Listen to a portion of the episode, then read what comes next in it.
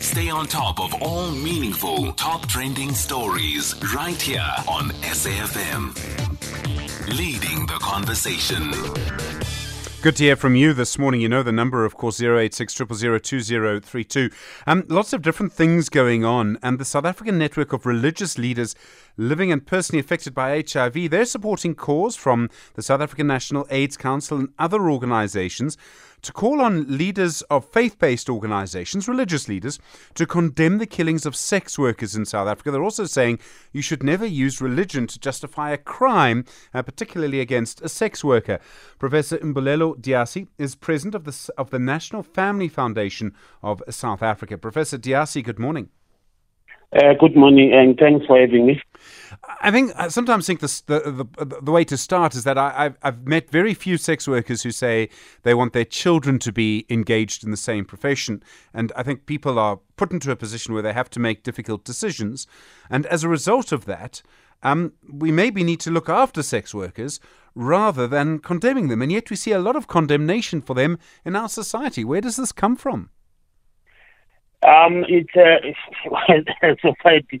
Sometimes, uh, to be honest with you, we're, being hypocrites uh, because um, violence against women is violence against women. It doesn't matter whether this woman is a sex worker or not, and and it's high time that as faith leaders we stand up and say um, this can't be correct. I mean, as an interfaith movement, for instance, we know that Christ started, Jesus Christ started this campaign long time ago, long time ago when those selfish people wanted to stone um, a, a, woman because of an adultery.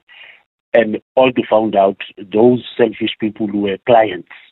So it can't be correct that now in 2023 um, we are we are collecting bodies of women everywhere in our society because of hatred. So as, as faith leaders were very clear, we support decriminalization because also um, this uh, campaign of decriminalization will also assist us in separating issues. Um, for instance, we had a number of discussions with Sisonke. It was very clear that they don't allow children uh, to be part of uh, sex work. So if we have a policy or laws, it will be very clear in our society to say um, this is a pure sex work or business it has, to, has, has nothing to do uh, with children, and it's going to be separate prostitution and sex work because those are two different things.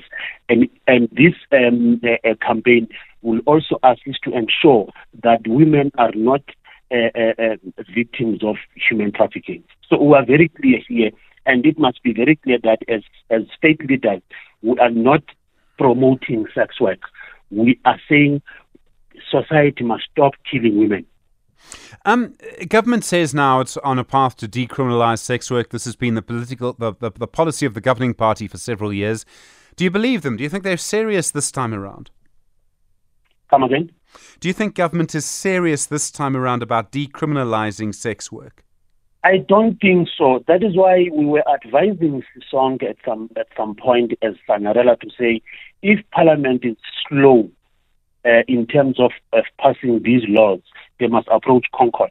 Our constitutional court is very clear. They can take decisions within 20, uh, 21 days or within uh, two months. So, and I think that's the right way to do now is to push ConCourt uh, to uh, reach that determination instead of waiting for Parliament. I think the Constitutional Court's already ruled that it can be decriminalised, or, or, you know, and this is where it gets so interesting, doesn't it? Professor, thank you. Professor Mbulelo Dyasi is the president of the National Family Foundation of South Africa. You with SAFM leading the conversation. Good morning. It's eight o'clock.